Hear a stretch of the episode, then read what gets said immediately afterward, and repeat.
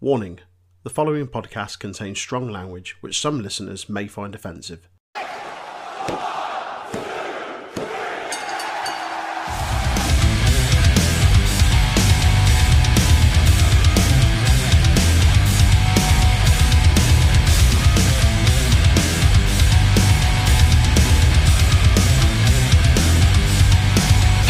Everybody, and welcome to another episode of the Untitled Wrestling Podcast AEW Dynamite Review. It's Thursday. You know what that means. It's your boy, Big Tasty. It's a two man show today. I'm joined, as well as typically, by Aaron the Statman Sutcliffe. Aaron, how is it going? Glad to be here, darling. At least one of us are here We. Yeah. Yeah, Jay, Jay has been overcome by drink. I know. He's, Get, gets told gets told he can go outside and socialise, and look what happens. yeah, he can't, he can't be asked anymore. Well, I mean, to be fair, I know, I know what beers he's gone for, and they were they look very nice. Uh, the beers he was drinking. So we, we wish him good luck. He will be back next week as per usual, unless he's got another brother he wants to go out drinking with. But you know, I, I don't think he That has, we don't know about. to my knowledge. Um, yeah, so hopefully Noel's three man service will resume next week. However, we are going to slam through this AEW Dark style with a two man booth and irrelevant references. Uh, so so we'll, we'll crack straight into the first match. Um, and I mean, they literally did go straight into the first match. Yeah, there was no fucking around, was there? It was just like, like straight in. Um, so we have Jon Moxley versus Yuji Nagata. Um, obviously, they mentioned this as Nagata's first appearance on uh, TNT programming for 23 years. Yeah, eh, I'm pretty sure. I'm pretty sure the last day was only a couple of weeks ago, like to the day Yeah, yeah, it was very nearly. as well. Yeah. Yeah, Like when they announced the match, it was close to like then, wasn't it? yeah. Um, little touch. Eddie Kingston comes out with Moxley um, as like his sort of second, and Nagata has one of his young boys come out as well as Eh, like his. Ren Narita. Um, he, if you watch New Japan, he's been on opening matches for shows like they usually do, Oh, cool. like constantly. He's so Speaking of watching New Japan, do you know who doesn't watch a lot of New Japan? Jim Ross. Do you know why? Because when he was running down the list of people that Nagata has trained, he said Tanahashi, Okada, and then he went uh, Excalibur, and just passed it over to him. gave up after the two big ones. which I quite enjoyed. Um, yeah, so like obviously, low. This match was like dripping with history. Like Nagata's done everything, been everywhere, fought everyone. Um, Th- this was a match I was looking forward to this week, just because of Yuji Nagata. yeah, I mean, it was a very New Japan style match as well. Yeah, Um, it was a lot of like them. Ju- it was a lot of there were a lot of spots where one of them would just bait the other one to just hit them really hard, and they did. Yeah. and, like um, Nagata's like knee strikes, like his kidney kicks, looked absolutely savage. a lot of forearms. A lot of forearms, a lot of stiff kicks. There was a lovely um like a knee like a knee clothesline. Like so, he, there was a lot of like throwing the guy to the ropes as he go back, just like kneeing him in the chest, so he goes flying over your leg. That was uh, that was really nice. A lot of submission stuff as well. Um, Nagata looking for an arm breaker quite a bit, like doing a lot of work on the arm. yeah, um, it was a very, as you say, New Japan style match. That it's not the juniors, obviously, but Yuji Nagata showing that age is just a number. Yeah, I mean, this was like Mox- Moxley's a, a stiff bastard, and, for, and for a man in his fifties to just stand there in the ring with him and just go, "Yeah, go ahead, hit, hit, hit me a bit harder." You know, they, they- you you can tell obviously both these guys were they were pulling no punches, um, like, Uh, literally. Yeah. Tony Schiavone, Moxley is a fighting champion. All this is said whilst they put when Moxley comes out that it's his fourth title defense. Yeah. Since Wrestle Kingdom last year. I mean, admittedly, a lot of that is probably to do Yeah. with the pandemic. COVID. Yeah. Uh, oh, another little, a nice little New Japan twist. They showed Rocky Romero was in the crowd watching this match. I didn't even notice. I did was he? Yeah, yeah. They, they just cut to him on the camera. Um, obviously, you know, he's, he's, Oh. also, he's also good friends with Gallows and Anderson, isn't he, and, and whatnot. Yeah. so he, he knows a lot. he's- He's backstage at New Japan strong. Strong, right. Yeah. Yeah, so that was that was cool see Rocky Romero there. Obviously, they talk about the history of the of the US title.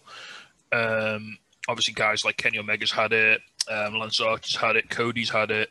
So it's got like a, a fairly strong AEW connection as, as a belt, hasn't it? It's always been. In fact, Yeah. you know, uh, Lance Armstrong was the guy who Moxie beat for the title before he came to AEW.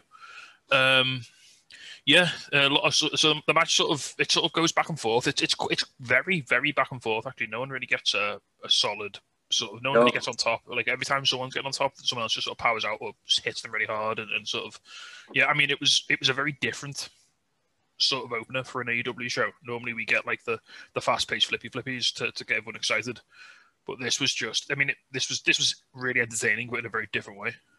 Uh, It was the same last week as well, wasn't it? It wasn't that style of match to open up. It was someone else. Oh, well, it was only Nakazawa and Omega. Um, skim over that. um, yeah, so we end up with um, so there's a really long spot where um, Nagata's got the arm lock, like an arm breaker on Mox, and he's, he's sort of like Romy. yeah, he's Oh. he's ranging it back. He, he does the, he does the, the eye roll up, which is really nice. He, I mean, he's, he's he's got a really good character Nagata as well. Like you can tell he's he's really perfected this this like this character over a number of years. It was really cool. Um, and then yeah, they get back up. There's a flurry of forearms back and forth. Moxley, Moxley's Moxley's cheek at some point gets cut yeah, open. Moxley's just this. bleeding from the sheer force of being forearmed. um, like I that, that, that, that had to be hardware, right? There's no way he bladed there. Oh, I, I rewound it. I couldn't see when it happened or anything. So No. So then Moxley, um, bleeding from his face, gets in a bulldog choke, then transitions into the rear naked choke. Uh, Nagata gets he, all the way through. Like Moxley's been looking for for the rear naked choke, and like, and but like, Nagata's always been like really good at like like holding his base and shifting his weight and sort of making it really hard for Moxley to like lock it in. And he's, he's done a really good job throughout the entire match. Uh, he, he slips out of it one last time, but Moxley's ready this time. He hits a paradigm shift, which is kind of like a it's more of like a suplex, but I thought, I thought he hits it. yeah, it, it, it went a bit over. Um, it was quite out of nowhere that paradigm shift as well. Yeah, I had to rewind it because I missed it. Yeah, it, it was very, it was very quick and abrupt and just out of nowhere. Um, it's just it, it could have went longer. I'd say to be honest. Yeah, I it's- really it- it- enjoyed it. it went nine minutes, um, which Yeah, I yeah they could have done. They could have done a good fifteen, I think. Um, but you know, I, I was I was it did not stay as welcome. I, I was at no point wishing I, I, I- wanted more, which is always good. You know, when you go away from a match, you want more. You know, that's that's a good sign. Um, after the match as well, really nice. Moxie calls in um, Nagata's second with the water bottle to sort of check on him, and then after they sort of both sort of get to the like get up a bit, they they both bow and they um you know there's a really nice bit of mutual respect between them as well, which I think Yeah. I've got a feeling like that was probably quite sincere, like quite real, oh yeah, like because they, they they did beat the piss out of each other. like Moxley's a New Japan fan even when he wasn't there, and he like I assume he respects Nagata since he is a former IWGP champion, like world champion. Um, is Moxley's new music permanent or is it just? a I don't know. So yes, we should mention that Moxley came Yeah. off to "Wild Thing" by the Troggs, which is a very famous song, but it just doesn't pump me the way that his actual No. music does. Yeah, it, it's fine. It works. It's a bit more softer than his actual music, um, until it makes a weird noise in the song. Yeah, there's like a there's like a there's like a it. flute there's like a flute breakdown, which really doesn't fit well with Moxley's character No. at all. It, it's, it's when he comes out and he, he as soon as he gets in the ring, the flute starts playing. I'm like, oh, even Moxley's face is a bit. Oh, let's just cut that right now. Yeah, because like Moxley's Moxley's entrance is so high energy, like, and I loved one thing I did love about the entrance here, like it had a really big fight feel, so they showed both um, competitors walking from the locker room through the corridor. through yeah. the corridors, out through like well, um, Nagata comes out through Gorilla, Moxie comes out through that door, nearly kills that poor woman who's meant to be holding the door for him. like fucking bust that door. That woman has to like be quick, fast hands to catch that one. Um, yeah, I think because Moxley's Moxley's like entrance is so high energy. Like he comes out and he, he spikes the water bottle, and you know he, the crowd go, and it, it was a, it was a fairly full crowd, and not not full full, but it was like a fairly big crowd for Yeah. Daily's place for this episode, and like they went fucking ballistic when Mox came out, you know, and because he's a he's a big fra- crowd favorite, Uh, I yeah, mean- the, the music just sort of it's a bit low energy for that sort of environment that he creates. Yeah, the, the music probably gave it a bigger pop as well, like just because it is a well known song. Yeah. Like, even I know the song. That's saying something. And I mean, you think you, you think the Pixies are an old song? This is this is a fucking old song, mate. Aye. I, I, I'd done a little Google, I seen how old it was. it's older than me, and that's fucking saying. so yeah, um, okay, so yeah, decent first match um, in the bag. Um, good opener again, like we said, little difference to what AEW normally gives us. Very, very New Japan. In a Um, good way. in a good way, in a very good way. Yeah. Um, so they, they, again, we, we say this all the time. AEW really good at sort of setting the stall out. With, I, I mean, I, I- it's not until I started watching it, like, well, I stopped. I don't, I don't like to, I don't like to like, you know, draw comparisons on this podcast. But like the amount of times, and TNA did it as well. The amount of times that a wrestling show starts with like a 15 minute promo that you don't give a fuck about, Yeah. and it's so nice for like the pacing of the show to just get into a banger match, like straight off the bat, like come in real hot, and get and get you real excited, and then it just sets the tone for the rest of the night. Then you, you're really having a good time. Like the, the first the first minutes really make you know they, they really set your impression. They really make a difference, and AEW always do a, a pretty decent job of, of sort of getting the show off to a good start.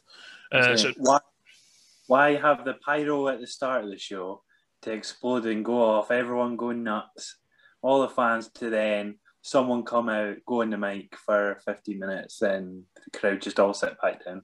exactly. So, I mean, say what you will about say, just pumped. say what you will about Cody, and I'm sure you will, but at least he never comes up first. Right, exactly. Like, that's exactly it. Uh, okay, so next up we have a little quick promo. Uh, Sammy, Ortiz, and Hager got a promo saying they want a rematch against the Pinnacle. So they mentioned that Jericho's injured, obviously, because he took the bump. Uh, they say something about, like Santana's been like s- Eh. suspended or something. um, Santana's been arrested for stabbing MGF with a fork. So is he injured? Does he have some sort of like family He's- emergency? he was ill, I think. He was just ill, like sick. All right. So I think he just took the week off. If I, yeah, it was that. Okay, fair play. I, Well, I'll, get, look- I'll look that up. get so. well, get well soon, Santana. Hope you're back soon. Um, well, I hope you're back for something we're going to talk about a bit later.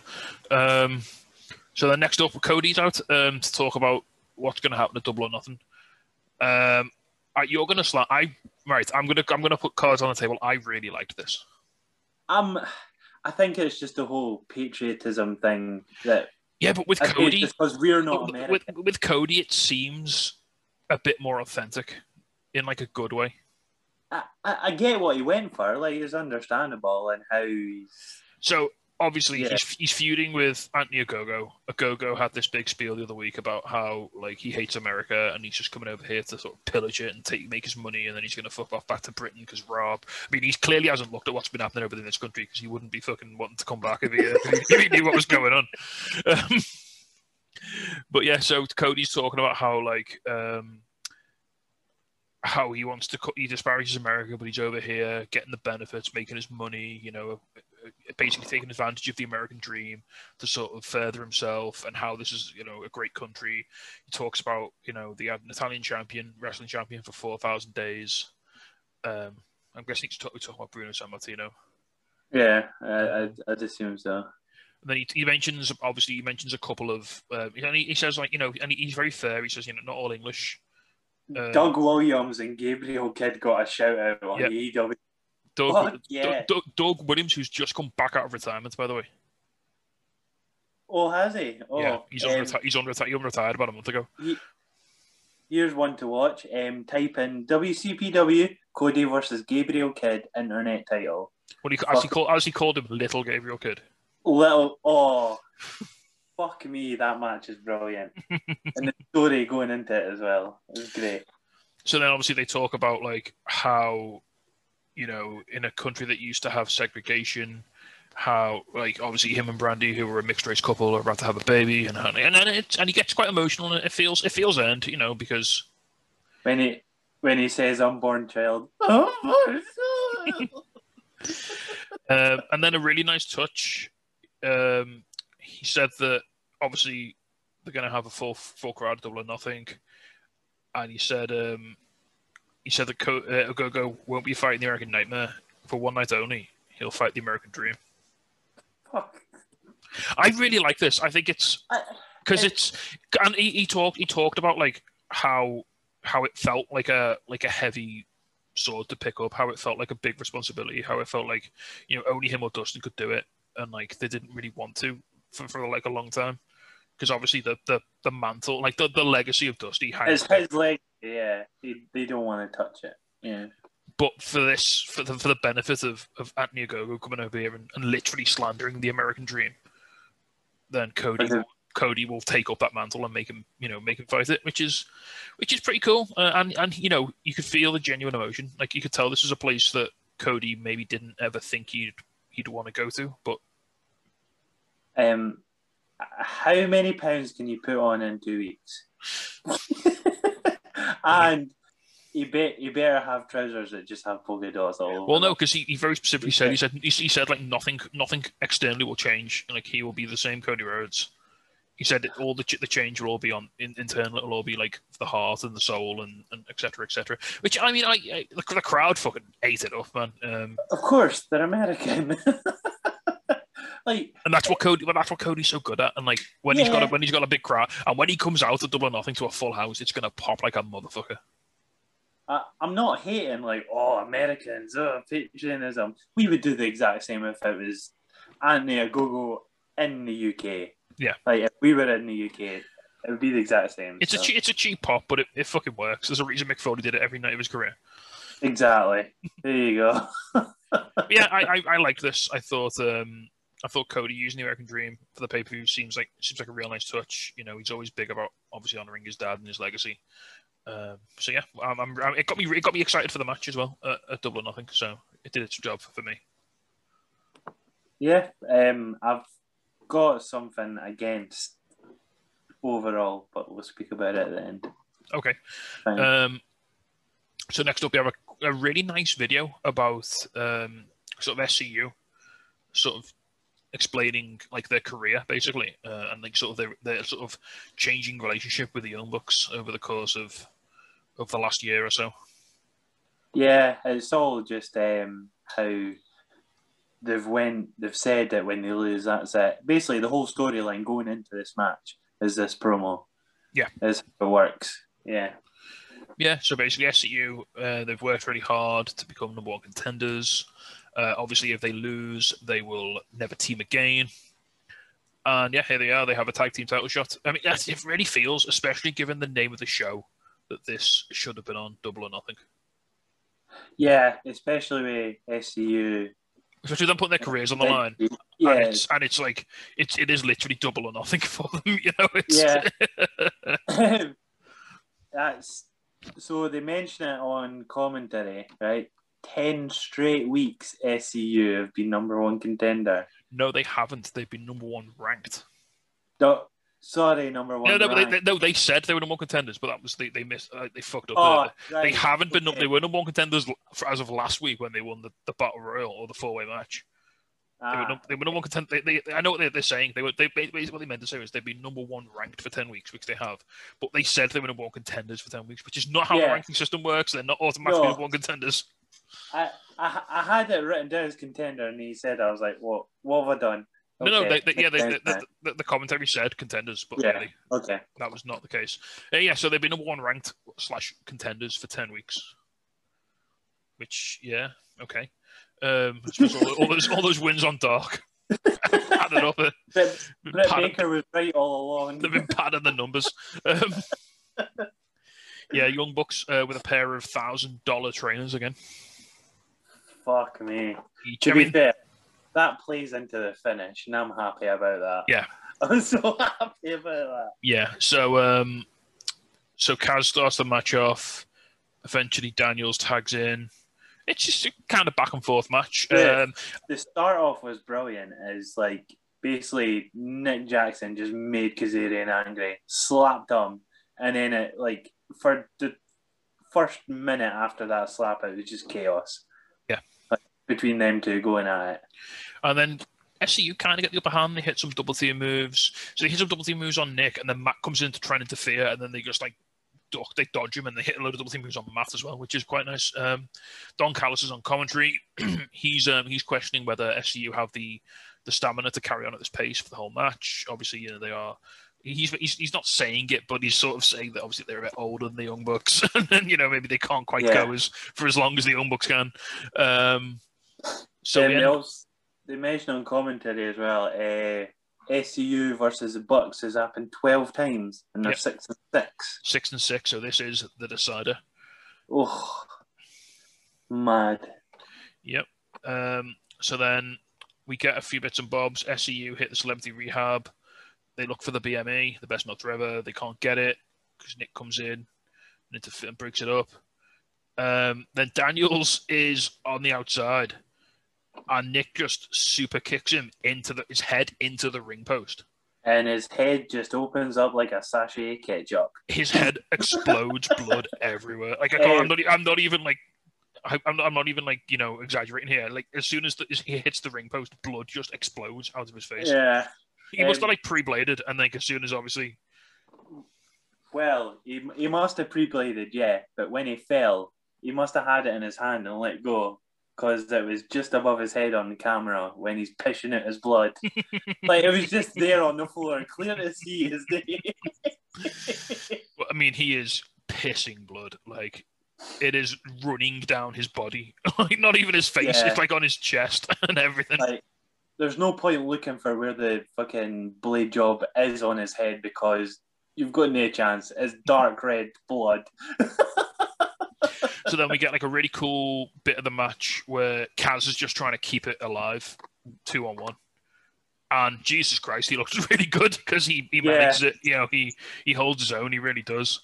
Um, he does that w- really cool. Um, he's got like a bridge pin on, and like one of the boxes coming into interfere. So he just like steps up, grabs him in a Northern Lights, hits the Northern Yeah. Lights, again continues the pin, which is really cool.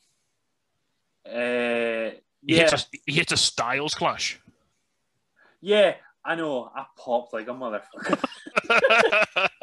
um, ju- just before the Styles clash as well, Kazarian did actually get a free count. Yeah, well, he, he got he didn't get anything, but he, he had a he had a, Yeah. a four, he had a four second pin because Yeah. Doc Gallows was up interfering to the referee, and um, yeah, tag team Uh, sp- tag team referee specialist Rick Knox was um, was duped by Doc Gallows standing on the apron. Um, Oh. Yeah, uh, so then yeah, it's just then it's a Styles clash that, gets broken up, so that there's not even a kick out of that. Then Bucks sort of get back on top. Then Daniels jumps in to make the save. He just appears out of nowhere like a bloodied mess. Hits an Okay. angel's hits, hits an angel's wings on Nick Jackson. Yeah, uh, Angel's wings on Nick Jackson and instantly just speared at his fucking soul. Then we get my favorite bit of the match. Yeah. Is Daniels is like on the floor. Well, first of all, Daniels has gone for a BME and like fallen off the turnbuckle because he's like that fucking he, bloody. he slips off, which is fair. Like I think it was. I think it was intentional. I honestly, the way he did it. Oh, you it- think it was intentional? Yeah, because he was he was really wobbly on the like uh, on his way. Either he was genuinely like wobbly from blood loss and he fucked up, or he was selling that he was wobbly from blood loss and he made it Yeah, happen. I, I, I'm going for the first because we've seen it before, but then again, they could have played it off as like, oh, he's done it before. Let's just intentionally do it. so then you've got Daniels, like a bloody mess on the floor, like trying to pull himself up. Matt Jackson, like to, to pull himself up. Matt Jackson looks down. Daniels' blood is on his what Don Callis called five thousand dollar shoes. Who's went up four thousand dollars in price just because he's wearing them. Just because they were on TV, because the Bucks made them that much more valuable. Um, so then Matt, Jackson fake fakes crying and does the um the sorry I love you. Yeah, he's just in the corner. He goes, "I'm sorry, I love you." and takes Daniel's head off like Shawn Michaels style. Um, oh, but then Daniels kicks out like two and a half. Daniels gets his shoulder up. Um, and then we have a we have another interference. Carl Anderson gets up. Uh, he gets knocked down by Kaz. The ref gets distracted. Um, and then Matt sprays Daniels with the sort Cold of the, spray. The, the, the, the deep heat cold spray, Yeah. basically. cold, cold spray. Um, Callis at that point goes, "It's to stop the bleeding." Yeah. I mean, fair play. He's, he's just trying to do him a favour there. Uh, Yeah. Then that's a near fall. He gets a two count off that. Again, I mean that that was like that got a massive emotional pop out of the crowd, like because everyone thought that was it. But then it was it was a, it was all a fake because like five seconds later they hit the BT trigger and, and the- Instantly, Yeah. they weren't pi- they weren't pissing a bit and just got the job done after that. Kaz is, Kaz is just fucked on the outside. He's fucking dead at that point. he got a super kicked at the end, didn't he? Yeah. Like, just again. It was, Yes. that was like, I really enjoyed that. Never really been a fan of SCU. I mean, if, if that's if that's it and they are done, like that's a way to go out in it. You know, that was a good match to go out on. Exactly. I'm that was, that was that was good value. Um, yeah, really really fun match. Um, yeah, a lot, a lot of blood from Daniels, um, which yeah, um, which again made it seem like a bigger deal because they were that put them on the back foot, and then they were sort of constantly fighting, and it, you know they just at the end of the day they just sort of came up short. Um, and yeah, That's just just why- just to move away from from the actual uh, show for a, a brief second, uh, Daniels on social media has sort of been sort of been sort of maybe hinting that he might retire. He's been hinting for a while, I think. Yeah. yeah. So this might be the last time we see Christopher Daniels wrestle. Which, and again, if it is, then you know, it, it, what a match to go out on. You, know, he- he's, we've said it before. He's backstage as well. Like, Yeah. he, they're talent relations. So, Uh, Yeah. so you know, the um, there goes the higher power. Yeah, I, oh, I forgot about that. Yeah, I mean, crack again, cracking match. Like it was a bit chaotic, but like really entertaining. Um, like it's the thing about the box matches. Like box matches, they they obviously have a lot of moving parts, and they can be a bit sort of dense with with with bits. Like because the, one thing the Bucks I don't think get a lot of credit for is a lot of the stuff they do is very based in wrestling history. So like the other week when um when Matt was doing like the the Michael Hayes strut and stuff like that, and but they'll they'll use that as heels. They use that to like sort of pop the internet and to like sort of piss off the marks, which is hilarious because I love when shit like, I love when people's piss gets boiled. Um, and but they put a lot of detail in the matches, and it can be quite a, tr- a quite a dense watch. But they always manage to make it fast paced enough that it sort of entertains you in any way. when, when there were faces, I think it was really, really dense, and there wasn't a lot going, like story wise. I think is the way to put it. But now they're heels. They they have slowed it down a little bit, but it's still a Young Bucks pace. Like it's still their style of wrestling, and at least there's character work going into it too. Like, Yeah. Great match. And then as we um as we have a, a somber moment of Kazarian and Daniels reflecting on the end of their professional friendship, we cut away because Moxley and Eddie Kingston are trashing the um, the Elite's locker room. so sorry, SCU, fuck off. Uh, Moxley and Eddie Kingston are doing something over here. Don't let the door hit you, Daniels. Sorry, 20, 30 year career. See you later. we- we it's get like the a- that All for like a 30 second shot of Moxley and Kingston just trashing the locker room. And then it, it goes to break after they like wreck the dressing room, and it goes, "This is what happened during the break," and it's Kazarian and Daniels hugging in the ring. It's like, because you know, just gave us that first. Right, so then after that, we get um, Christian Cage backstage. He's uh, talking again about obviously talking about Team Taz. Um, he says he's obviously he's issued an open challenge um, for next week for any member of Team Taz who wants to step up and challenge him. He says obviously also that he's going to be in the Casino Battle Royale. So we're going to have a, we are having a Casino Battle Royale again, a double or nothing. Christian Cage has confirmed that he's entered. uh, if Christian's meant to be that big a name, no offense to anyone else that's in this battle royale or battle royal, but should he not be like in an actual match per se? Well, he does, that's the thing. He doesn't. He doesn't have a match. He doesn't have like a program. He doesn't have a, a storyline yet. I mean, I, a lot of people didn't have things until this week. so, I mean, it it makes sense. I mean, it, it sort of it sort of plays into his character, and like he's like still trying to like prove himself, and and sort of, I, I do like that he did say like why he was in it. Like, well, you get a title shot if you win it, so Yeah. why wouldn't I be in it? yeah. So I Like- want a, I want a title shot. Uh, yeah, so then that's fair. then Matt Sydal comes in, and he says, "Oh, by the way, he's in the battle royale." Christian makes a make, Christian makes a, a, thinly veiled reference to, to what happened to him. Um, last year it didn't go well for you. You think everything's just gonna fall into place I see what he did for there, the for, for the Nakazawa slip last year? uh, and then um, Sydal announces that he is actually, even though he's not a member of Team Taz, he has actually um, stepped up and answered the Open Challenge. So next week we're going to get Christian versus Matt Sydal, and I think that'll be a really good match. I'm, I'm, I'm looking forward to that. I think I want to see more Christian in charge of the match as opposed to getting beaten up. Yeah.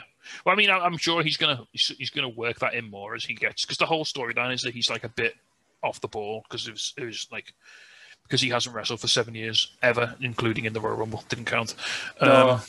Different company doesn't count. But you know, they, they, they bring that. That's the sort of that's the sort of um, angle they're pushing, isn't it? That he's like he's this like veteran who like maybe needs a bit uh, a couple of goes around the block to get the engine started again. Yeah. Um. Again, Casino Battle Royal. Like, can't wait for it. Gotta think he's a hot favorite for it. Who Matt Sydal? Christian, sorry. Just completely off track there. Aye. yeah, I mean, we don't know who else is in this at all, do we? Hope. I mean, I'm sure we'll find out next week a few more entrants. do you think? Do you think we'll get a Joker again this year? Like someone we don't know, last one in.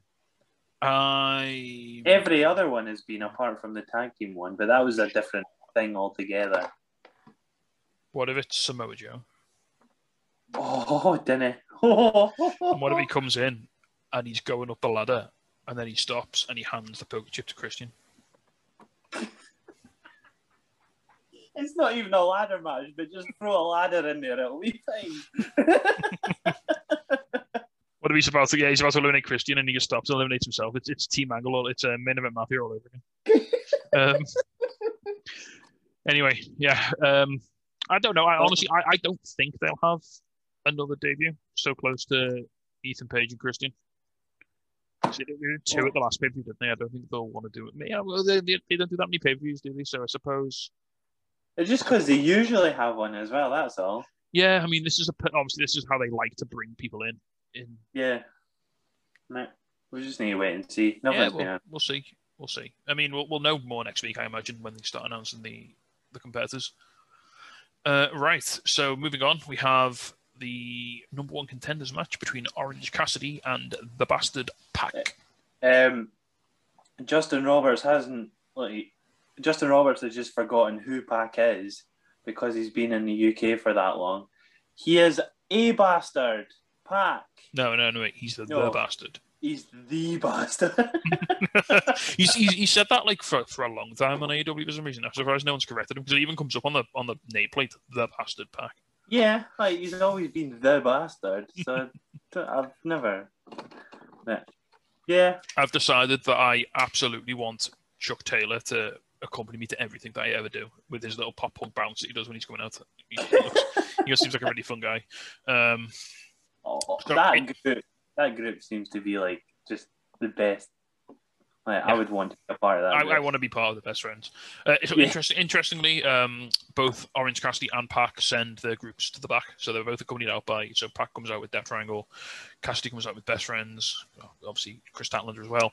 Um, they both leave, and they, they all come out the face tunnel as well. Both sets of people uh, all Yeah. come out the face tunnel, all send their their boys and, and aliens to the back. Um, and yeah, so we start off with the, the sort of a, a sort of a variation on the Orange Cassidy comedy spots. So, first of all, he puts his sunglasses on Pac, which Pac then immediately takes them off, Yeah. and rips, them, rips them in half. Uh, I think they were real Ray Bans, you know. There were real Ray Bans last week as well. Yeah, but they yeah they didn't get destroyed. They just got sort of Oh, taken. But like Pac just ripped. They, they were probably like a hundred dollar pair of sunglasses, and Pac just ripped them, ripped them in half. I mean, they earn enough money. when you know when you're the number when you're the number one merc seller on shopaew.com, I suppose you can um, you can buy as many pairs of Ray Bans as you want. TK, TK will be handing them new pairs weekly. Well, well so um, so obviously Orange goes for the for the for the pockets. Pac goes to kick him. Orange ducks, hits an immediate beach break, probably on the glasses, which uh, Yeah. probably probably hurt like fuck. Um, kicks out on two. Um, Pac rolls to the outside. Orange goes for the pockets and hands dive, hits it, jumps up, pulls a second pair of sunglasses out of his pocket, puts them on, poses for the camera, throws back into the barrier, and we're off. I love that. That start was just superb. Yeah, It set the tone of the match, and obviously they didn't really talk about it. Um, surprisingly, but this obviously this match has quite a lot of history because Pac was Cassidy's first singles opponent in AEW. yeah. They they didn't mention about the first match, but they did mention that they had the match at Revolution. Yeah, They did mention it, like very briefly. Oh, this goes back to February last year, like, but they didn't say it was like oh, it was Orange Cassidy's debut match or anything. No, so um, a lot of this match was basically just Pac shotgun drop kicking Cassidy in Yeah. every part of his body, basically, in in the front, in the back, in the face. Um, you know, um, just so Pac takes control, and he, he yeah, he's he's basically just just bringing the pain. Um, then, so the match sort of comes to a head. So Pac hits a Liger bomb on Cassidy, which basically kills him. Gets a two count, and then Cassidy's out the ring, and then so we come back from break, and Cassidy's like in the corner, and someone's checking on him. Yeah. Now, do you know what's happened here? Because I've been on the internet and I had a nosy. No, no, please do tell. So, so basically, like we said, the opening match should have went 15 minutes instead of the nine. This match was meant to go 15 minutes instead of the nine minutes. Um, basically, Orange just suffered like a, like a neck injury, like you got a sore neck Right. sore back. So basically, they were like, right, we'll call an audible just to get Callis out, do the because it was meant to be a double count out. It was meant to be the finish, like just outside the ring. Oh, so they were, meant, they, they were meant to just like fight outside the ring. Yeah, Basically. they were meant, yeah, to get the finish. Um, but basically, Orange was fucked. But they were like, right, if he's hurt now, we'll see if he's all right for double or nothing. Like, try not to get him hurt even more Yeah. before double or nothing, so we can have the triple threat we've planned. So, Yeah. So, so, so yeah. So, audible. so yeah, it kind of went a bit weird. So like, it comes back from break, and Cassidy's just like legitimately getting checked on by someone. Yeah, it was like one of the doctors, and then a wild Don Callis just appears, like literally out of nowhere. Don Cal, like like he's probably got like, not even got his shirt tucked in. Probably he's probably just told him to run back outside out to the ring, um, and then obviously Kenny comes out and hits Pac with the belt, Yeah. and then Uh, yeah, How see see when you're calling an audible like that? How do you tell Pac secretly, like, oh, um, yeah, Kenny Omega's just gonna come up from behind you, hit you with a belt, stay in for the ten seconds. surely at one point when because normally the, the spot they normally do if someone's getting checked by a doctor, normally the referee will like push the other person to the corner, won't they? Well, yeah, they talk to him like that. Yeah, And so Aubrey could just be like, right, this is what's you know. yeah, she'll have her ear earpiece in, won't she? Yeah. yeah, fair. Okay. So yeah, so Pac gets the bell shot off Kenny. Uh, Aubrey counts them both not out, but both down. So neither of them runs to the ten count. Um, and yeah, that's it. The match ends in a in a double loss, or sort of a no contest, basically, um, which is one of the very few times this has ever happened in AEW. Yeah, they, they were, as I say, they were planning on going uh, no contest anyway, just Yeah. a double count out, just to get us to the triple threat. The plan was the triple threat all along. Just they had to slightly do it differently because of the circumstance. in a weird way, this actually worked a bit better. So Yeah. after the match ends, you have like Kenny and Don Callis are on the ramp, like laughing it up, saying, "Oh yeah, brilliant! You know, we we did this because obviously they knocked Pac out, and they're like." Neither of them won, so we don't have an opponent for double or nothing. They're both losers. Um, we don't have to fight anyone. And then Tony Schiavone comes down from commentary and says, "Oh no, because to hear from Tony Khan, it's going to be a triple threat match. uh, both men against Kenny Omega, obviously all three, and they they they they protest like it's the biggest injustice in in, in world history, Yeah. which is great because Kenny Omega, when Kenny's out, out outraged, Kenny Omega is the best Kenny Omega. He's just like, right, that's it. Get in the jet. We're going back to Winnipeg. Yeah. I don't.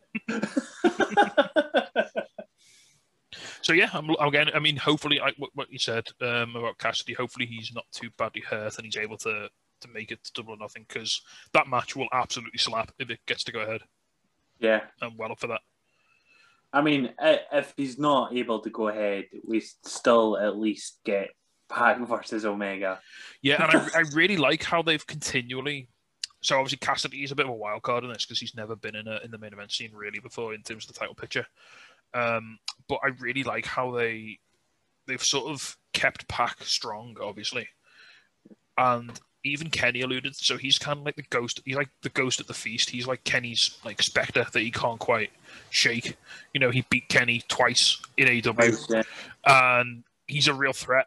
and Kenny has to is going to have to do something to, to. I mean, obviously, if if the triple threat goes ahead, I can see Kenny retaining, and I can probably see Cassidy taking the pin.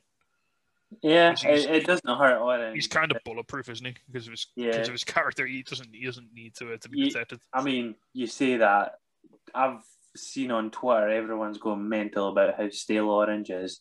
I was like, I just don't think they get it, to be honest. Yeah, but then you More see him in a, you see him in a live event, and like the amount of fucking Orange Cassidy signs from kids in the crowd is, is Exactly. ridiculous. He's still one of the top selling T-shirts on on the AW website. Yeah, you know, jaded thirty-something-year-old men on Twitter might be bored of him, but the vast majority of the fan base is not. So, exactly. Oh, Twitter, aye. So, um, so yeah. So hopefully, fingers crossed, Cassidy's fine. Uh, and I hope he's fine anyway, because you know you don't want anyone to be hurt. But f- from a selfish point of view, I would really like to have that match at Double or Nothing, please, if if we could. Um, so then, speaking of Double or Nothing, um, we have the Elite without Kenny because he's fucked off to Winnipeg. Um, so it's the Good Brothers and the Young Bucks are in the locker room. Uh, first of all, the so they they uh, obviously they're bragging about how they've retired SCU and they're, they're done.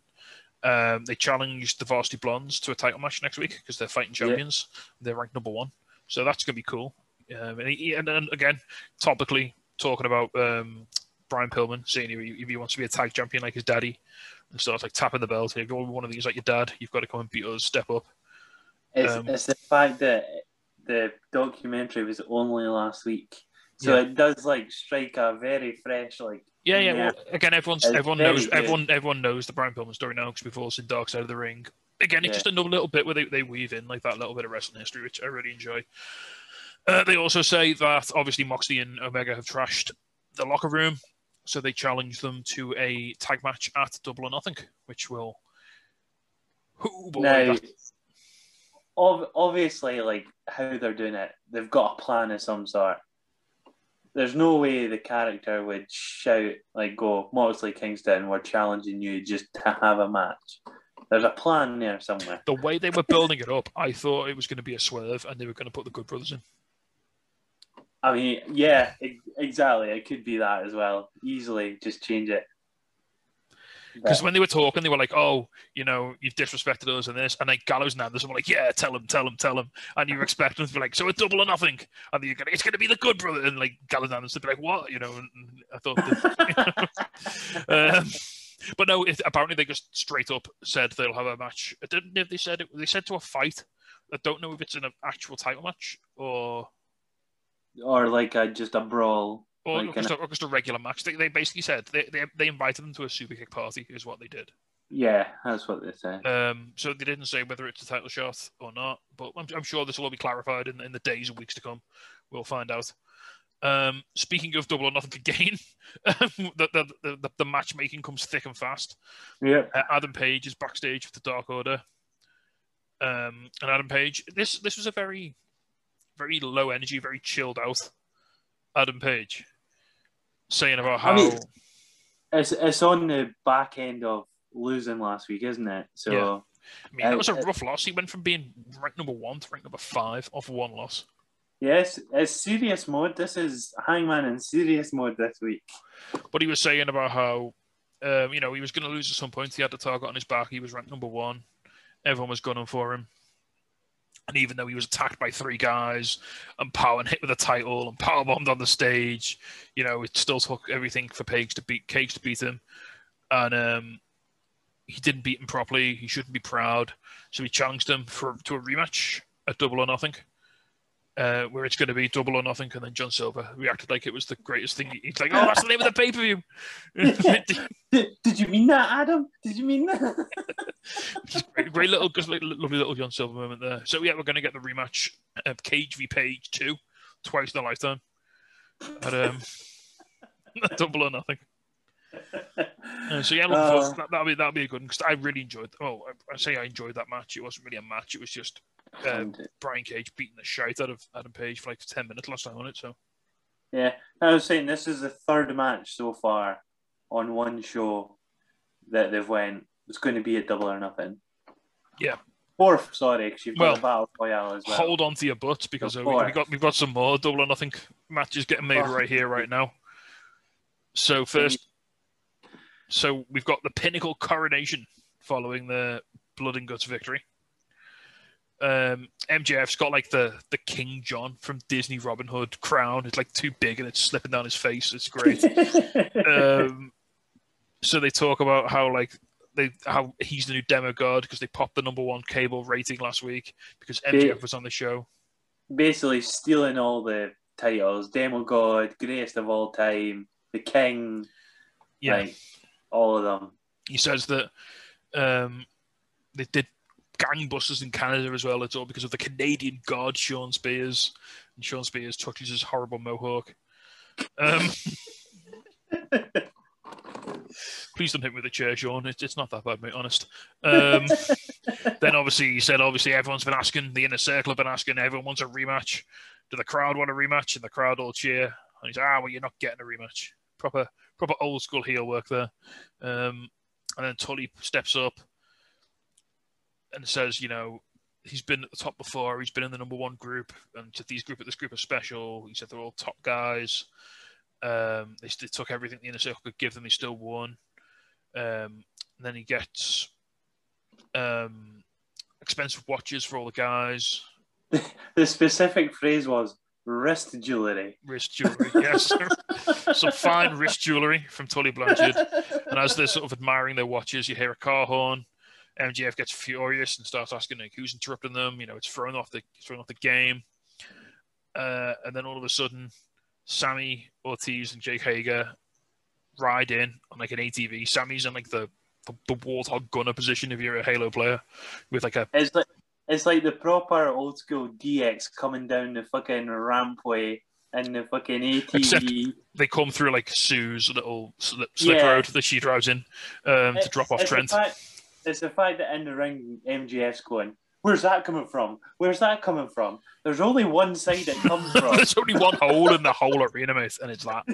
um, so yeah, so all of a sudden, Chris Jericho pops out of the trailer, and he's got a big sling on his arm. Um, Whoa, after that fall, all he's got is a dodgy arm. Is it specifically? It was a dislocated elbow. Really? Yeah, that's it. so then um, Jericho asks one more time, "Can we have a rematch?" MJF says no, and he says, "Oh, is that your final answer?" He says yes. So then all of a sudden, Sammy opens up and sprays him. So the trailer, sorry, has um, a little bit of bubbly sign on the side of it, and obviously Sammy then sort of sp- he's got like a, a hose gun and he douses them with the bubbly. Champagne showers for everyone in the ring. Yep. Um, the the way they had it, the little thing, it was like one of them fucking them one of the stall things. Oh, when you got like, the, the, when you got like shoot it into the into the mouth to make the horse go or something. yeah. One of them. Um, so obviously, after a bit of slipping and sliding and pratfalling, MJF enraged because his pink suit's been ruined. Um, jumps up. I've got everything times a flat circle. First of all, Jericho's getting pissed at his suit's ruined. Now he's ruining someone else's suit. I know, makes a change. Eh? it all comes, it all comes full circle. Uh, so MJF says they can have a rematch at Double or Nothing, but it's going to be a stadium stampede. Stadium Stampede 2 a year later as well. So the inner circle, the kings of the theater of the gimmick match, who have not actually won a gimmick match yet. No, it was them that made it, but they're shite. They're going to face the pinnacle in a stadium stampede match. And MJF said it's not going to be last year. It's not going to be fun and games. If the inner circle lose, they must permanently disband. yeah, I think it's got to be more serious this year. The Stadium Stampede. Yeah, there 'cause- was a lot of The feud is the feud is a lot more serious this year, isn't it? There's a lot more like Yeah. bad blood. like when when he says that, it's like that's fair because you can't have Sammy being chased by a horse again or any of that shit. It's too comedic. Like even this section, this fucking this part of this whole promo, like it was very pantomime at Yeah, points. because they, they were like they were pratfalling in the ring, weren't they? And yeah, sort of, it was more oh, and then MJF going at the crowd earlier, and then Chris Jericho. So you said yes. So your answer's no. So you said yes. What's your final answer? It's like, come on. yeah, I mean, I'll- and I, I'm getting, I'm getting why they do this. It, they need to give the feud a bit of levity after like the brutality of last week. yeah, It- it's like I, I feel like they put the extra six minutes from the Orange and Pac fight on here, and they've Into, just into just Shawn Spears falls over in champagne. Yeah, pretty much. That's how I feel. like Spears, how how many how many times can you pratfall in champagne? How many times is too many times? Yeah. So anyway, so we get um we're getting Stadium Stampede two at Dublin. I think I'm really happy with this. Uh, I thought, on a personal note, I thought that Stadium Stampede was the most important match of last year last year. Yeah, it was. They needed to. Because I for me it saved the soul of wrestling. Yeah. like like literally like I was I was on the point of burning out with like no crowd shows and like with it just not feeling right and with it all being a bit too much and it was getting a bit depressing and then Stadium Stampede happened and it just made me laugh my way back into loving wrestling again. Like for Well, another How, how it worked last year was WWE started it obviously with the Firefly Funhouse and the Taker match. I can't remember what it was the called. boneyard match. There you go, the Boneyard match. And then they sort of got a bit silly with the Money in the Bank. And then I can't even remember what the next one was, but it was absolute dog shite. Was it, was it the swamp fight? Yeah, it would have been the Swamp Fight. And then it was Double or Nothing. So Double or Nothing, by that point, it was good. It was probably the best one. If for an argument's sake, it could be said it's the best one. It beats the Mania matches. In my eyes, it does. But it needed to be done because AEW were they didn't have a cinematic match yet. This was their first one. Yeah. So they needed to do it, and they it was ten out of ten. It was one of their highest rated matches, I think. Yeah, well, I mean, it, it, it just, I've, I've said it before, and I'll, I'll say, I'll just very briefly, it felt like the first time, because obviously it was meant, the, the, the blow off to the inner circle elite was meant to be blood and guts, and obviously Yeah. they postponed that because of the lack of crowd. They wanted, obviously, they wanted people in, in attendance when they eventually did do it. But, so as a result, they they cooked up the Stadium Stampede as like a replacement. And it felt like the first time since the pandemic started that we actually got something really good that existed because of the pandemic. So it came out of it that was a net positive. So like, as a result of the pandemic, which was terrible and horrible, but we got this unique, fantastic, really entertaining match that we would never have got otherwise. And it felt like Yeah. the first time that we were able to turn something positive out of the situation. Yeah. Right. No offense to QT Marshall Jim, but it wasn't a place to do a TV show, was it? No. Um, so yeah, I mean, I, I'm with you. I, I, I honestly, I, I, I do reckon that there will be less comedy in this one. Um, There should be. it's just you, someone being murdered in Aaron's flat. So I probably if you heard that. Um, Um, I'm, I'm going to assume Liverpool have scored and are winning. Is this case? I, will, I will double check that because that is of great interest to me. Yeah, that that'll be why they're shouting. Oh, it's three two apparently. Oh, there you go. There you go. They, they've just scored a third there. Then that's what it'll be. So anyway, yeah, um, I, I, I honestly have um, I do feel that this year's will be more serious, probably a bit more bloody than um, than the last year's. But uh, yeah, I'm looking forward to it. I think it's gonna be really good. It's, it's gonna be a it's gonna be a match. It's instantly the match that I'm looking forward to most on on the show because I am well into shit like that. Yeah. No, I'm totally with you on that one. Definitely. No arguments from me. So moving on very briefly, we have a Thunder Rosa match. Remember Thunder Rosa? She's still here. She oh, first of all, sorry, before Thunder Rosa, we have a a weird a weird interview with Jr. and Britt Baker, where it's almost like they're in separate rooms because Jr. just keeps asking. It's almost like he's reading the questions off a piece of paper and is refusing to deviate based on the answers that he's given by Britt Baker. Yeah, it, it was funny because even um, is it Tony or Excalibur say after the interview, like, oh, like why did she didn't mention anything about our greatest rival, who obviously comes out next, Thunder Rosa, um, and then he's like, yeah, Jr. just goes, oh, I'm just sort of asking the questions I was told to ask. Yeah, so like It was they're, weird. they're, they're having like a free form conversation, and like the, the the the sort of the it's veering towards like Thunder Rosa and the the death match they had, or the no holds bar match, the unsanctioned match. But then JR's next question is, so would you consider Hikaru Shida to be your greatest? and it's like what? Right, Like, he's just going. He's just trying to drag it back like hard to the other side to talk about something else, and, and obviously the conversation naturally just jilted one way, and it, yeah, it, it almost felt like it, they weren't they were in the same room. Like he recorded the que- asking the questions separately to like the talking about the answer. It, it was a bit, it was a bit odd. It was a bit stiff. Uh, but it, I mean, it, Britt Baker is money. I mean, she's great on the mic. She did. She she she held it well.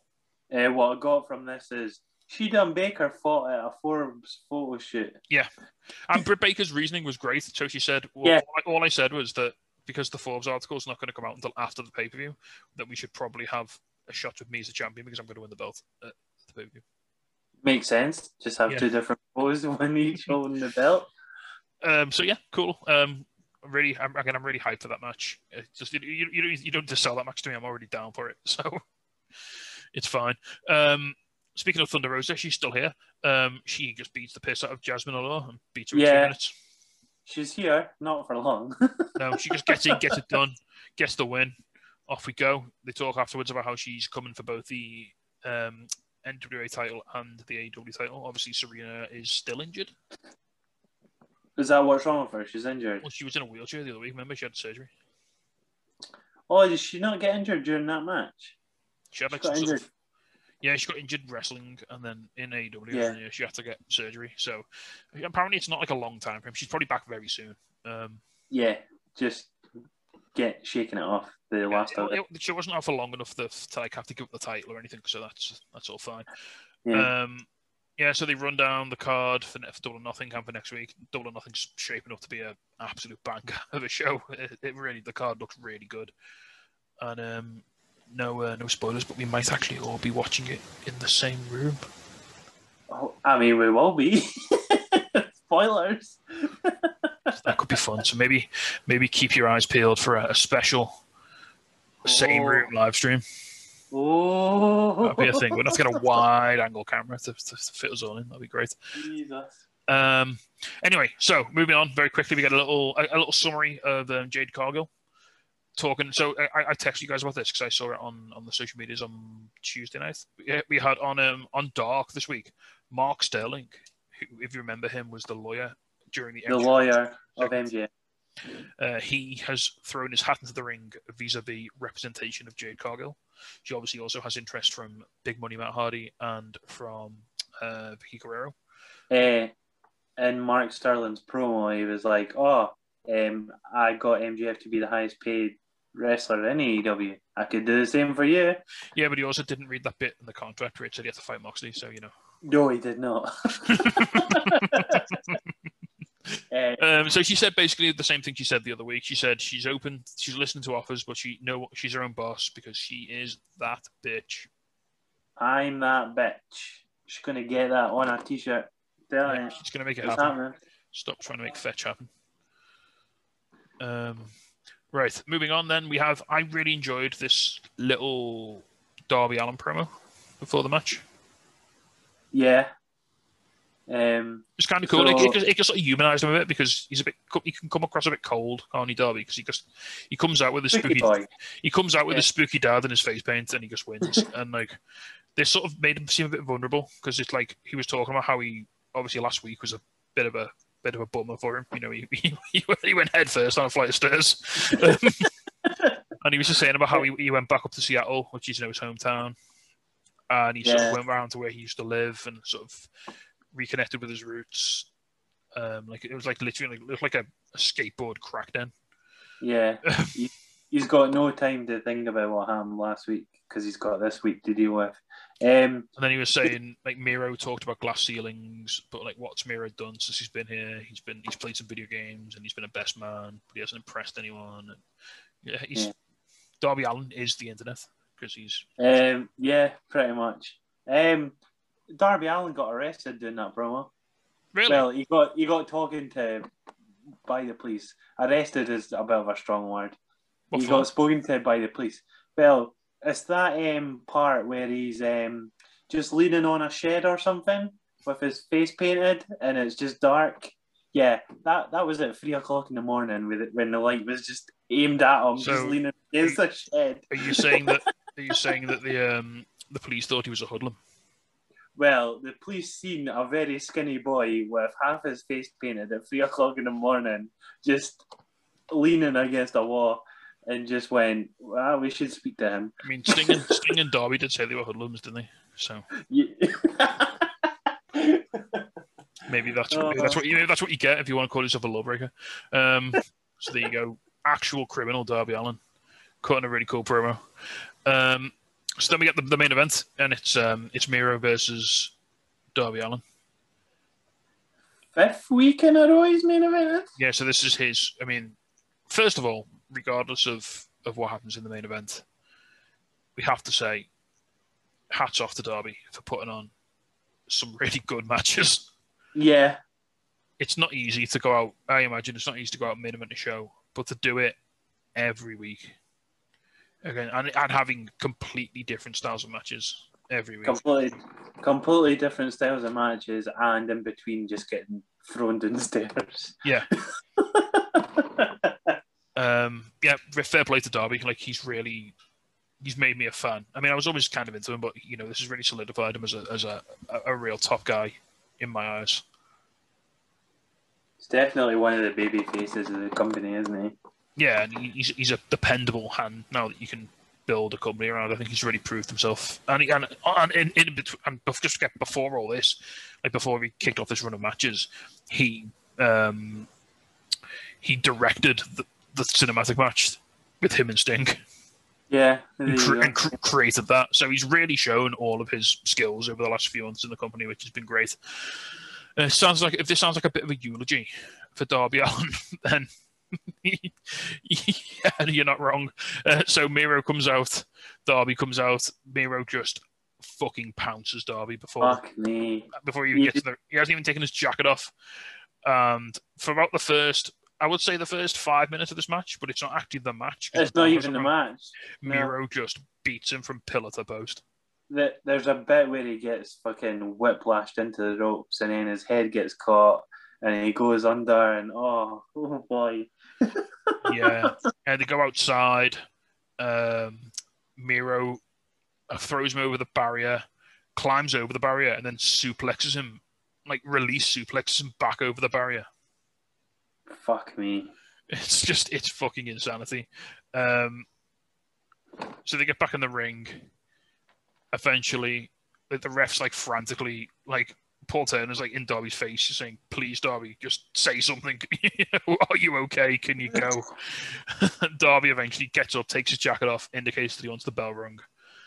So we're off. Um, and as soon as the bell rings, Miro just kicks the fuck out of Darby, just kicks him square in the face, and goes for the pin, gets a two count. Um, I mean, I'm not saying, I'm not saying this is a squash. Ah, whoa. It's an elongated squash. It's not. I mean, it's not quite Brodie v Cody. No, definitely not. I, I went pure Scottish there. no. there, there was there was a, a lovely, I say lovely in inverted commas, bit where Miro was outside the ring, and Darby goes for like, he goes for a suicide dive, like a tope, but he turns Oh. into a cannonball, and he Oh. sort of hits like Miro's got his back to him, and he sort of hits Miro on like the back of his shoulder, like staggers Miro, and Darby like bounces off and hits the guardrail. He, he bounces off and then goes flying the opposite way like, from where he was going. Oh, it was brutal. It's, It it's, was- it's, he couldn't even save the landing either. Like he hit the guardrail on his way down. Yeah, It was mental. Yeah. Um, so Darby's going for he's going for the sleeper a lot to sort of try. He's going for a sleeper to sort of like drop Miro quite a few times. He's going for the like the sort of jumping over stunner that he does. Um, that's not he's not having any luck with that. Every time he does it, Miro just catches him and throws him. A couple of times, oh Miro does that thing he did against Orange Cassidy where he just beals him like the length of the ring on the outside. Yeah. He just fucking chucks him like twelve feet vertically, like horizontally. It's it's horrifying.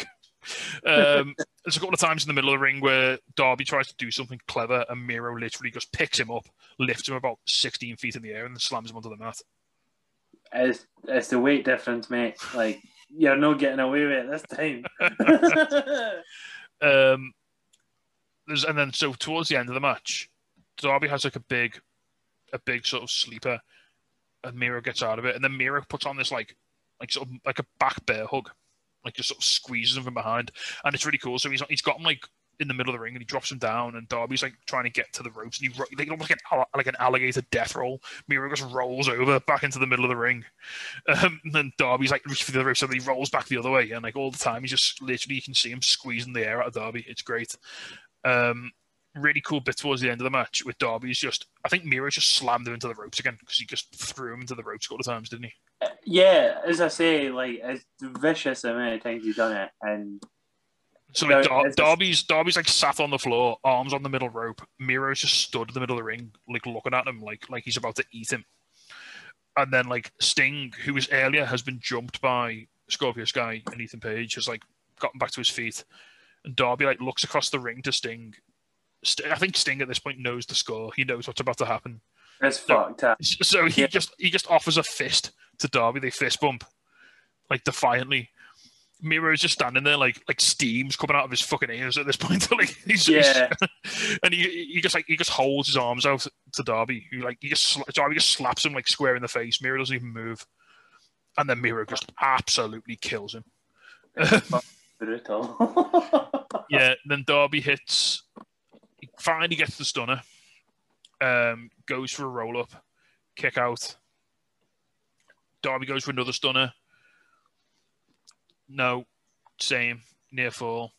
No, no, he, he, he goes for a cover, then he doesn't. He runs up the, the turnbuckle. Sorry, he goes for a coffin drop. As he drops, Miro catches him with a waist lock, uh, throws him for a suplex, but Darby lands on his feet. Darby hits a code red. And then as soon as he kicks out, so Miro kicks out on two, Miro springs up. It's kind of the game over slash the accolade he puts on. yeah, it's, What he sort of does, he puts it about he, he, yanks back like so violently that like yeah, he's Miro's back is on the floor. yeah. It, it got to the point where he he didn't let go, refused to let go. Just what he was lying on the floor. and the ref just calls it. Like Darby doesn't. Darby's just out. He doesn't even tap. He's just dead. He's just, I mean, he's just he's just flat unconscious. Um, and there it is. Miro is the new TNT champion. Fuck the gaming gimmick. Fuck the best man gimmick. This was just This thir- we need. 13 minutes of legitimized murder Yeah. of, of Santana Tony, Tony Khan's sanctioned murder. Yep. Santana got arrested for stabbing MJF with a fork. Someone fucking arrest Miro. I really enjoy this. Um, obviously, this is something you can do all the time. And, and they protect. They, they already had all the pieces in place to protect Darby. Obviously, it was this like this fifth cumulative title defense. There was the attack last week. He wasn't at hundred percent, but Jesus Christ, Miro looked like Brock Lesnar in this match. no, he did legit. Lasted longer than Brock Lesnar, but he did look that sort of character. very scary.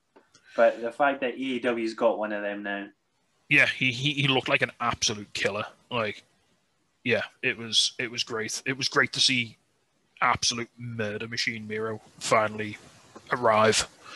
Um, and yeah, Darby, credit to him. I mean, to go through all those great matches and all these main events and ele- and do a really good job of, of making the title important. And the, the good thing about the good thing about the TNT title, obviously, because it's getting defended so frequently, is they can probably hotshot it, not hotshot it, but they can move it a bit more frequently than yeah, because the AW title only really gets defended on like the pay per views and the big shows, so maybe like sort of six to eight times a year. Whereas you can do this every you can do this three four times a month. So it means like every this two every, every two months you can put it on somebody new because it's eight defenses Yeah. in two months. I say. Well, this is what the fifth different title holder. Well, Um, different title reign anyway. Fourth different title holder. so we have Cody, Brodie, Cody, Then Darby. Darby, not Miro, That's fifth. So this would be the fifth. Yeah. Um, like that's that's already more than other titles. So it's It's more. I think it's more than the other titles put together, isn't it? probably, to be honest. Maybe actually uh, no. I think it just about isn't. Um, Well, hold on. Um, Jericho, Moxley, Kenny. There's three. and then what four, four, four for the tag titles. You've had SCU, um, Kenny and Hangman, FTR and Bucks. Ah, okay. Yeah. So not quite, um, but yeah, it, it's great that there's there's a there's a title that feels a bit more unpredictable. Like anyone can win it on TV at any time. Like it, it never never feels safe. Like all of the, I mean, we've always had an inkling that Darby would win his previous um, defenses, but they've always had that little seed of doubt that they, they could have just gone and, and put on somebody else, which is really cool. It makes the makes the matches really exciting. Yeah. Uh, so then, and then after the match, um, Ethan Page and Scorpio Sky come back out. They attack Sting again. The Dark Order come out to make the save. Stu Grayson falls over, uh, jumping down the steps. a little bit. He saves it. It's fine. They chase them out, and I didn't see um, the very end of the show because fight cut out. Yeah, yeah, same for me as well. I was on fire. Presumably, it was. I mean, the, the image that was on my TV when the show ended was just Miro roaring defiantly over Darby's corpse. Yeah, So you know, what a way to end the show. Um, yeah, and that's uh, that's Dynamite. I, I, as a show, I thought that was really good. It was a stacked card, three title matches. I thought all the big matches delivered. I thought you know it was. Uh, yeah. couldn't have asked for, for much more really. Same, we've got what one. Well, the women's one was already announced, so four double or nothing matches were announced tonight. Five, five, five were announced. That's only two weeks before as well. It's a bit. I mean, it's not quite. It's not. It's not quite WWE where we're doing it like two days before the show. No, it, it's not. It's not rushed because the storylines are already there. Uh, bar Hangman and Brian, because that was just last week. But all the other ones, the storylines there. But again, it's still two weeks to go. Oh yeah, pay per views coming. Fuck. It's sort of what happens when you just put a TV special like Blood and Guts on three weeks before a pay per view. Well, that's it. All, all the build previously was the blood and guts, wasn't it? So they've had to do the quick. Yeah. Re- they had to do the quick reset here and sort of get all the new shit in now. Yeah. It's solid show. Yeah. Just got to just got to go home show before the pay per view. Yeah, go home shows next week already. Fuck me, it's come around quick. I remember when we were saying like, Yeah. yeah. go, oh, it's ages to double or nothing, uh, and now here we are. Um, right, do you want me? To, do you want to give me your highs and lows, please, mate? Eh, I, th- I think my high is going to be. eh, I'm going to give it to Nagata Moxley. Great opener. Could have went longer, but that's something I can complain about, but I'm not going to. At least we got it. Uh, my low, I think, is going to be that um, Pinnacle and Inner Circle promo because that's, as I say, six minutes that was missing from Pac and Orange seemed to have went on there and it just dragged a bit. Very pantomime. Yeah, it was a little bit silly. Also, Yeah. a little a little creepy when I didn't mention it when um, Tully Blanchard said that the five women who came out with the pinnacle were the five finest women in Jacksonville. Yeah, I don't like the idea of Tully Blanchard like evaluating all the women in Jacksonville. that, that doesn't sit right with me. Um, but yeah, I, I see where you're coming from. Uh, I'll I'll probably also have that as the low, really, because on a show where everything else sort of hit, there wasn't really anything else that. I genuinely think the only two things you might complain about is Rosa and Jazmin Allure, just because it is just a squash, and maybe Cargill at a push because it's just a promo that she's already done. Yeah, That's about it. uh, and so for the for, I'll have that for me down, same as you, and for my up, I will have the assassination of Darby Allin by Miro. the murder. because you know, Oh. I, I, I, you know, you like I say, you can't you can't do these matches all the time. You know, your Brodie v Cody, your your, your um, Brock v Cena, because obviously Yeah. you know they have to be earned. But when you do get to do them, I, I re- nothing, nothing. Sh- I, I mean, if you want to if you want to borrow from, um, from MMA, the matches in MMA that everyone always talks about are like your Conor McGregor one bombs and like the ones where like you thought it was going to go one way and all of a sudden it just, you know, it flips and it, it, it takes people by surprise. I always do Yeah. like it when, when a match sort of flips the script. I mean, we all we all knew Miro was gonna was gonna beat the piss out of Darby, but Yeah, not like nothing like this. Jesus Christ, nothing like exactly. this. um, Exactly. yeah, and it was a in a weird way, it was a fitting sort of send off for Darby's title reign. Yeah, totally in agreement. Like, He got to do the his best Darby bump, his dick off, basically. yeah, he's been he's been that underdog for so long. Someone needed to batter the living shit out of him. Well, yeah, it was just like I said. There, there was always this sort of like narrative that he was he was running against the odds all the time, and it was one day the numbers were going to catch up with him, and today was that day. Uh, right, so that's going to bring us to the end of our show and the end of our Dynamite review. Thank you uh, very much for joining us. Before we do leave you, if you could join us on all of our social medias, that would be lovely. Aaron, would you like to run us down real quick about the social Uh, medias? Yeah, if you go to Untitled Wrestling Podcast on Facebook and YouTube, you can uh, get all our live streams, retro watch alongs, live watch alongs. Um, there's getting to know yous on YouTube as well. We have a quiz on there. Um, if you use on at Untitled Dress Pod on Twitter, um, you keep up to date us with reviews. See, keep an eye on our banter. We're all on there. We all use it. Um, use Untitled Dress Untitled Dress Pod on Twitch. Get all our gaming stuff. I'm there every Monday playing a game. Currently playing South Park Fractured But Whole playthrough. Hundred percent. And, you, Um, and you're going to do Morgan Freeman at the end, the secret boss. yeah, we'll do the secret boss that I didn't know about until Monday. So we're going to do that as well.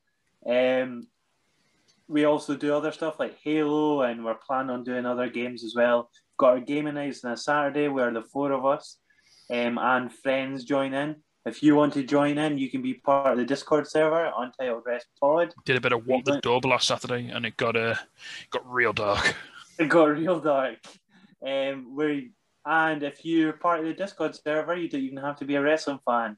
But if you're listening to this and you're not a wrestling fan, I'm a bit worried. If, you've, Um, if yeah, you've come this far, you know, and you have no idea what we're talking about, God bless you. yeah, we we talk about gaming, um, movies, Marvel, comics, literally anything, not just wrestling. So join us there, and yeah, um, tasty. Yeah. Uh, You- before we You sign make off, beer. well, I do make beer. Um, You make beer. I, yes, uh, if you would like to buy some beer, uh, we make wrestling themed beers. Uh, I, I um, well, it as part of Top Rope Brewing. And if you would like some wrestling themed beers, I would advise you to head over to topropebrewing.com where we can deliver beer direct to your door. Uh, we have recently released a collab we made with Frank Turner, if you like him. He's a top lad, and we made a very nice pale ale. Uh, you can order that. We also have a new IPA that came out just this Monday gone called Ding Dong Hello. Uh, It's Bayley inspired number. Very, very nice. That was that was Neil's uh, Neil's insistence. And we've got some new beers being brewed. We're literally I'm literally brewing beers tomorrow and all weekend. So we've got loads more loads more new beers coming down the pipeline all the time. So keep it on the web shop and the social medias. Topropebrewing.com. Top everywhere you can find us. Uh, you can see all that, and we have to for the possibly the final time. If Troy sends over the clip, uh, I will manually point you in the direction of our generous sponsor. They are thatchface.com.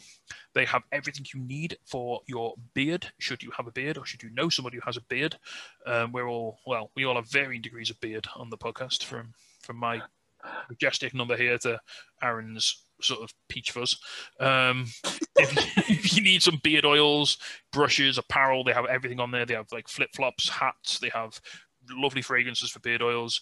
Go to thatchface.com. You can use a discount code, which is UWP20. Pop that in at the checkout, and you'll get 20% off. Yeah, 20% off, is that right? Yeah, that's right. 15% off. Was it 15% 20. off? Is it 20? 20's for 20. 20 for 20. 20%. You'll get some money off. It might be 20. I, I think it's 20. Double check with that. Um, it's a fantastic company. It's uh, there's a couple of lads from the UK really, really good lads. Um, they donate proceeds. Some a portion of all their proceeds go to testicular cancer charities. So you're helping a good cause. You're getting yourself some absolute swag for your beard, and you're saving some money as well. So there's absolutely nothing to lose. So that's it from us. Thank you very much for joining us. Hope you enjoyed your AEW this week and the subsequent review. As always, stay safe, enjoy wrestling, and from us here, it is goodbye. How does Paul White like his steak? Well, Ooh, I'm actually into that one. I'll give you that.